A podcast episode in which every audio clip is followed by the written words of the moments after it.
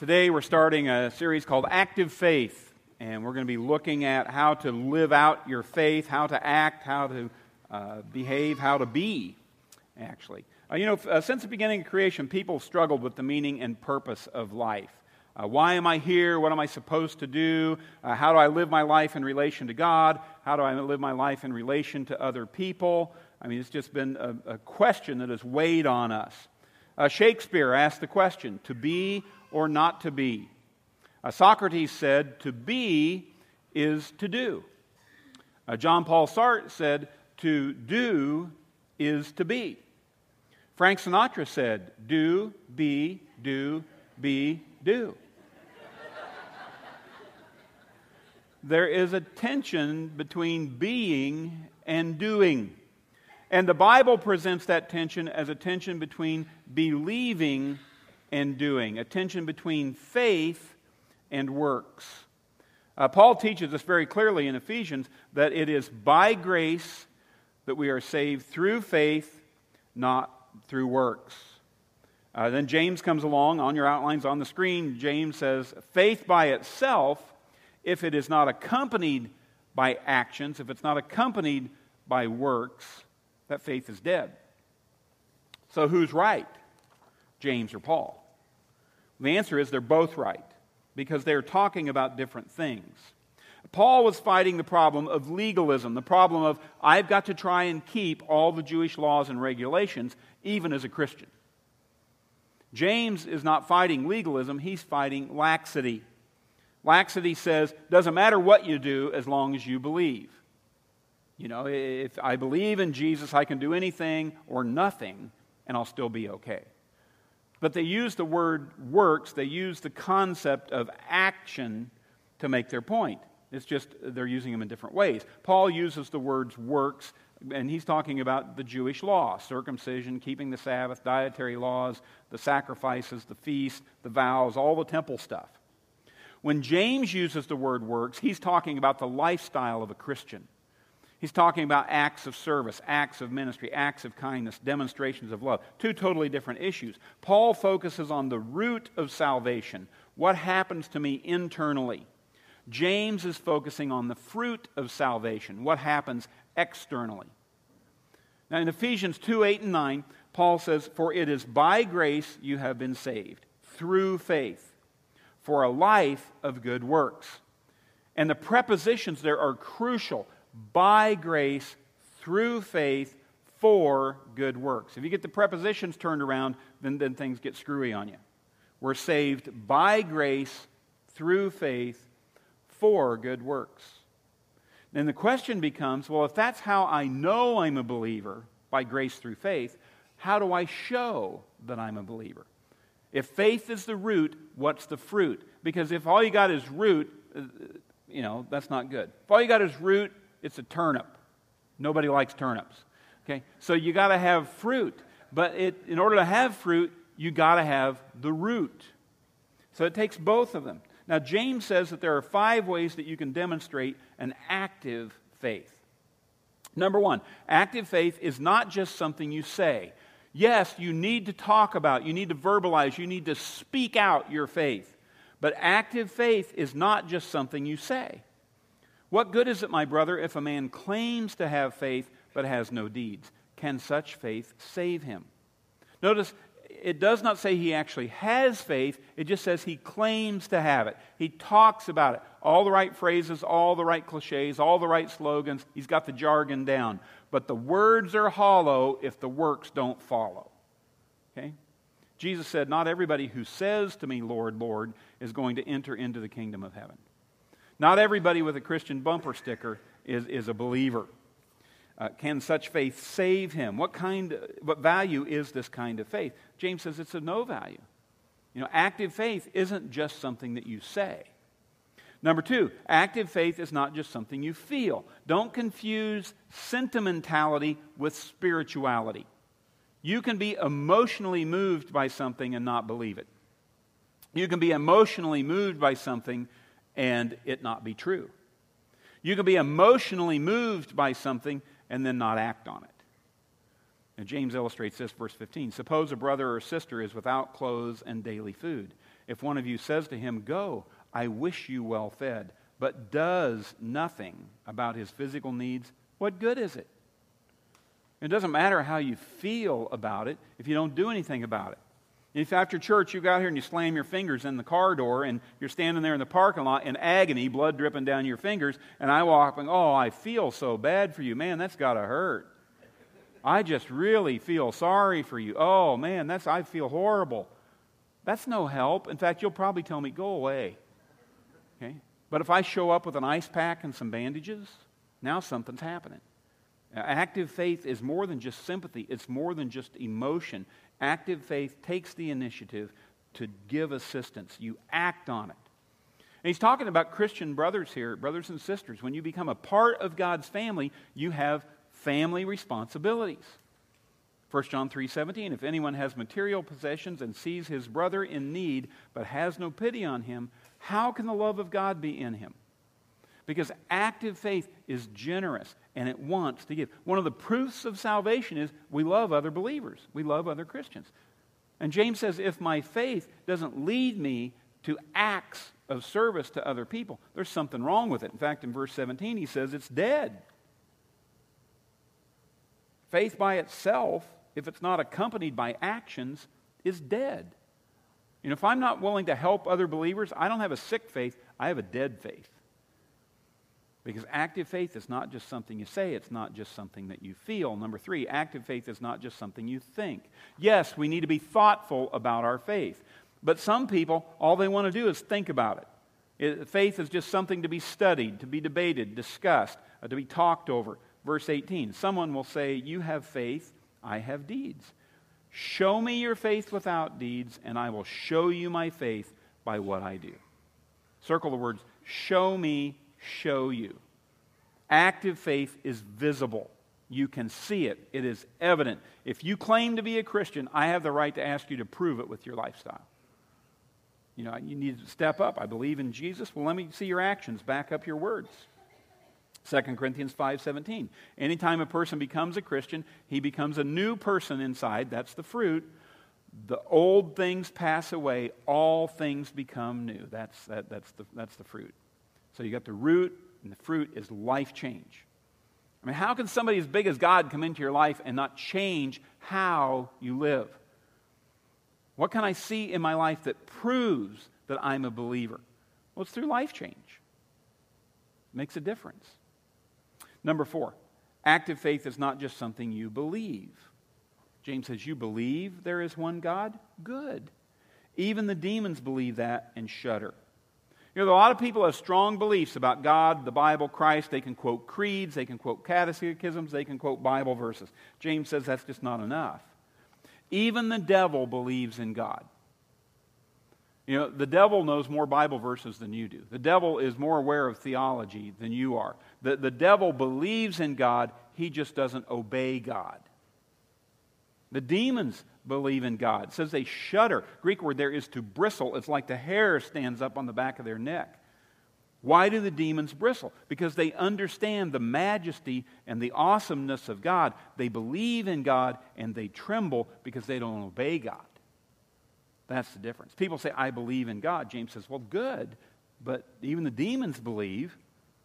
It's not just a matter of what you believe, it's what are you going to do about it. And in America today, there's just too much easy believism. Oh, I believe, I'm a believer, I'm a Christian. Well, do you attend church? No. Are you actively involved in ministry and ministering to other people and building the church? No. Do you tithe? No. James says that's a dead faith. You're fooling yourself if your faith doesn't lead to action. That's number 5. Active faith is something you do. You do. James gives 2 illustrations here. 2 people, exact opposite extremes. Abraham is a man, Rahab is a woman. Abraham is Jewish, Rahab is a Gentile. Abraham is a patriarch, Rahab's a prostitute. Abraham is a somebody, Rahab's a nobody.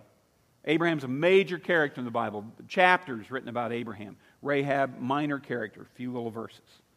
James uses these 2 illustrations. Says it doesn't matter where you're at, what end of the spectrum. What they have in common is their faith in God moved them to act. Verse 20, you foolish men, do you want evidence that faith without deeds is useless? Was not our ancestor Abraham considered righteous for what he did when he offered his son Isaac on the altar? His faith and his actions were working together. His faith was made complete by what he did. Scripture was fulfilled when it said, Abraham believed God, and it was accredited to him as righteousness, and he was called God's friend. You know, God put Abraham's faith to the test when he asked him to sacrifice his son Isaac. Had nothing to do with Abraham's salvation. Abraham's already a believer at this point. 25 years earlier, Abraham believed in God, and God said, Abraham, you are righteous. He's not talking about Abraham being saved by his works. He's saying Abraham's works demonstrated that he was a believer. I mean, he immediately obeyed God. He took his son Isaac up onto the mountain. He cut the wood. He built the altar. He drew the knife. And God stopped him at that point and said, Abraham, you have passed the test. Because his actions proved his faith. Same's true for Rahab in Joshua chapter 2.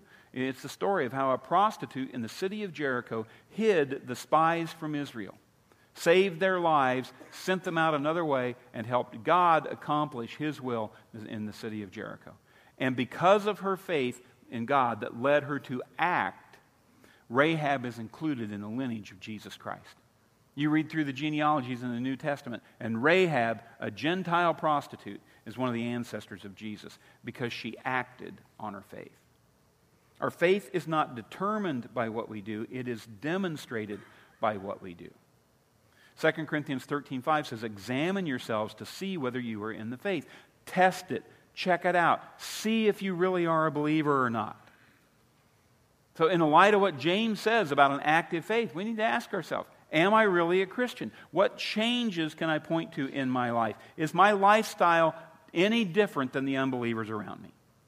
Is my lifestyle any different now than it was after the moment when I claimed to believe in Jesus Christ? And too many people think it doesn't matter what you do as long as you believe. James says, no, that's not true.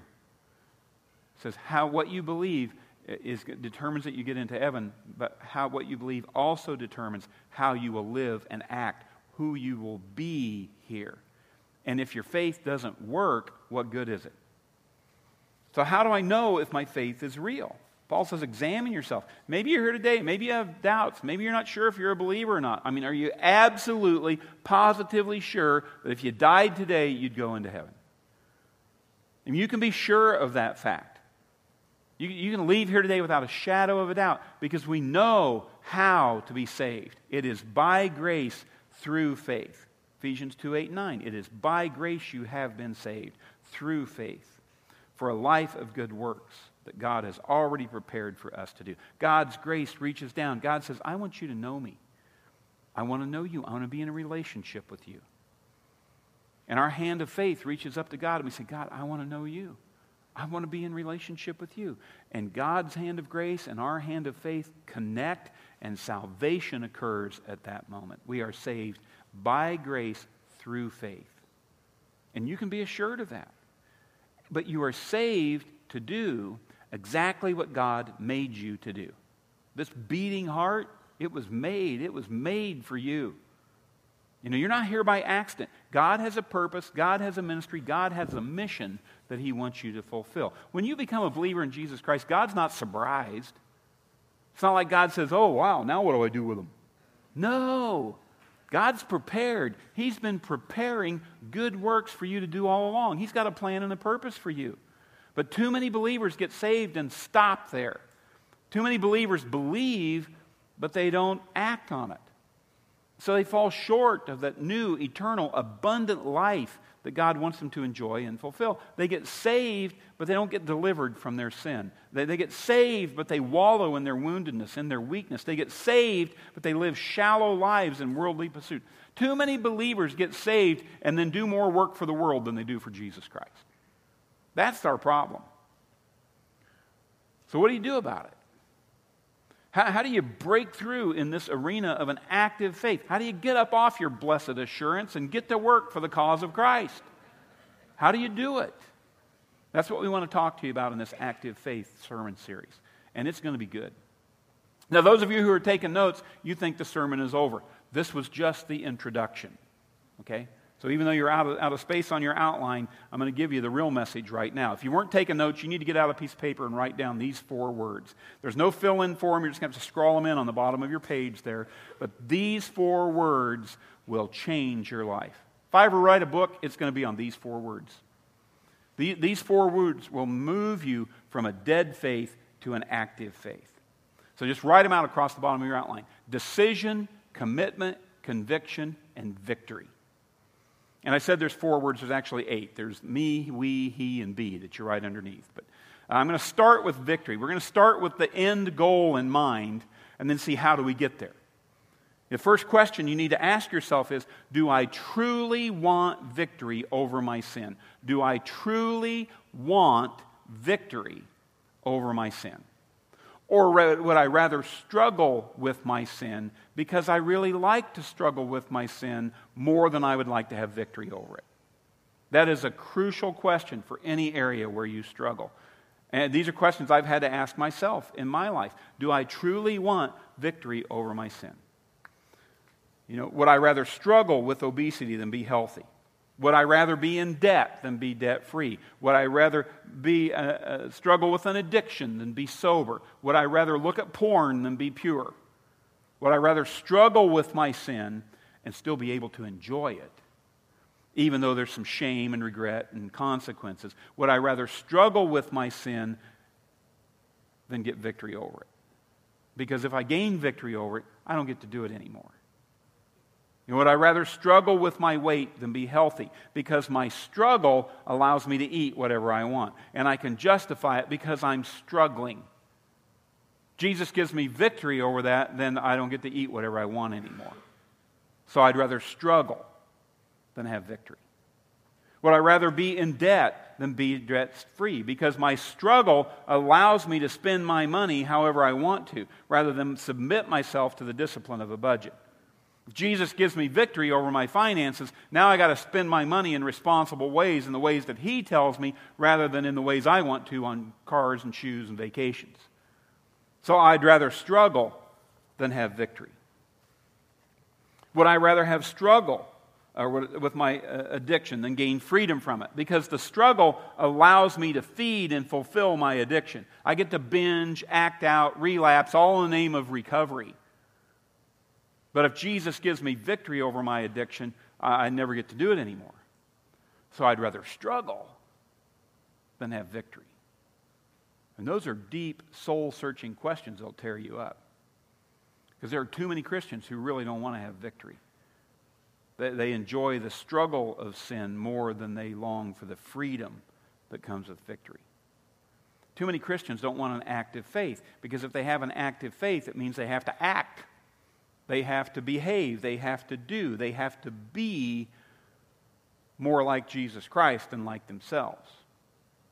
Do you want victory in your marriage?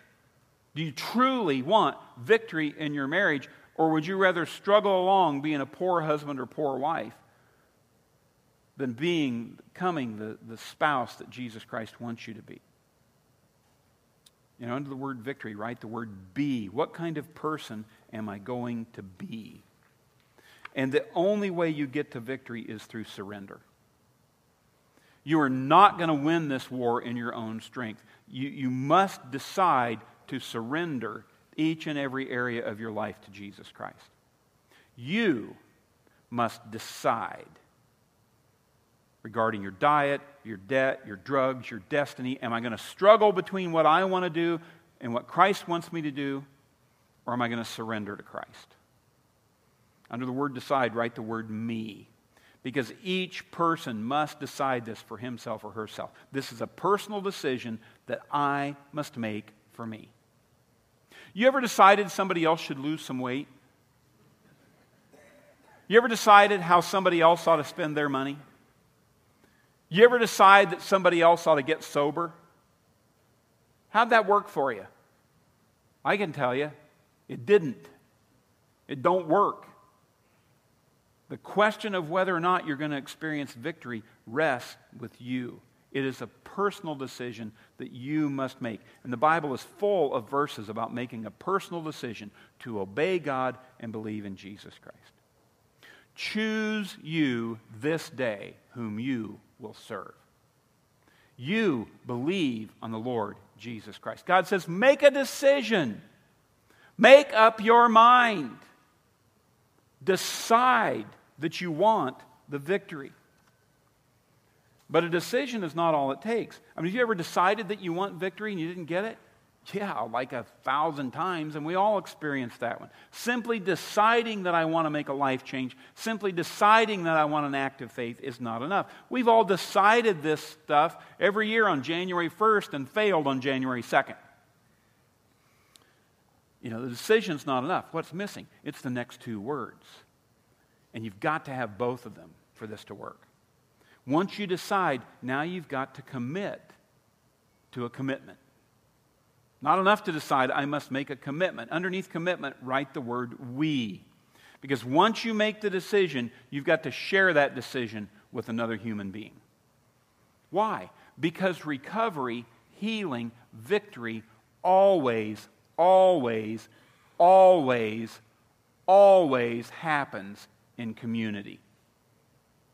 You cannot do this alone. Because when you become a believer in Christ, you become part of the body of Christ. And body parts isolated from the body, severed body parts do not heal. Severed body parts do not recover. Severed body parts shrivel. Severed body parts shrivel. That'll tweet. But if you tweet it, the FBI will come to your house. Okay? So be careful with that. But you've got to understand that an active faith must be lived out in community. You must make a commitment with another person. Iron sharpens iron. A cord of 3 strands is not easily broken. If one falls down, the other one can pick him up. You've got to make a commitment to another person so you can pursue victory together. That's why we plead with you to get into a small group around here. That's why our recovery ministry, Celebrate Recovery, is done in groups, in open share groups and step study groups, because recovery happens in community. That's why when we teach the Daniel Plan, that's our health and fitness plan around here, we do that in small groups. When we teach Dave Ramsey, Financial Peace University principles, we teach financial principles in groups. Why? Because you cannot do it alone. You got to make a commitment, and a commitment requires 2 parties. But if you just make the commitment without this next word, it won't work. The next word, conviction. Conviction is where the power of God is unleashed in your life. If you're not living in victory in an area of struggle, this is the missing piece. This is the missing piece. Conviction is where you move beyond making a decision. You move beyond the power of commitment. Conviction is where you bring God into the process. Now, what's conviction? Well, an opinion is something I will argue about. A conviction is something I will die for. A conviction is something I will live for. A conviction sets the direction for my life. In the biblical sense, in the life of a believer living out an active faith, a conviction is a belief that is tied so strongly to the promise and the presence of God that it unleashes the power of God in your life. That's why it's so crucial, because you cannot do this stuff in your own power. You can't. You've tried. That's why you haven't done it. You've got to have the power of the conviction. 1 Thessalonians 1:5, Paul says, our gospel came to you not simply with words. Gospel isn't just words, but also with power, with the Holy Spirit and deep conviction. That's the power of the Christian life. The Holy Spirit is unleashed through conviction. If you're going to live out an active faith, you're going to live on the victory side. You've got to decide, first of all, that you want the victory. You've got to surrender. And then you've got to get yourself committed, connected with other believers. You make a commitment in community or you won't keep it. I mean, if you just make a commitment to another person, to a spouse or to a workout partner or to a financial advisor, that's not enough. We see that all the time. Those commitments are only made strong enough when conviction enters the picture. When the power of God comes to bear. The Message paraphrases this verse, says, the Holy Spirit puts steel into your convictions. But it starts when you've got a hunger, when you've got a thirst for the victory. A hunger and a thirst for righteousness. So much so that you are willing to surrender the struggle.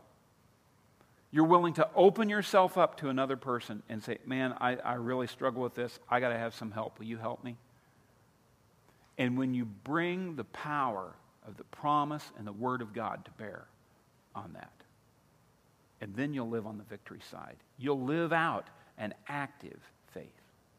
Let's pray together.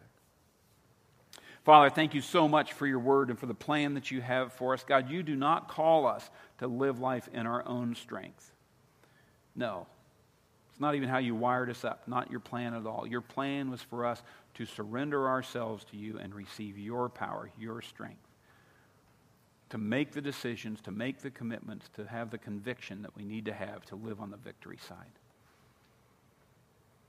And maybe you're here today and you've never surrendered your life to Jesus Christ.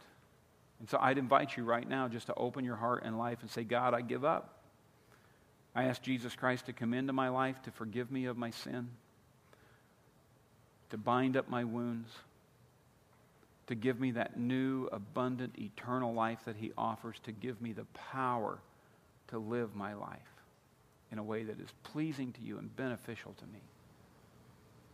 And maybe you're here and you've been a believer for years and you've struggled. There are areas of life where you have just struggled and struggled and struggled. And I'd invite you in this moment to say, I'm tired of the struggle. I want the victory. I want the victory more than I want the struggle. And so today I am making a decision. I am surrendering my life to Jesus Christ.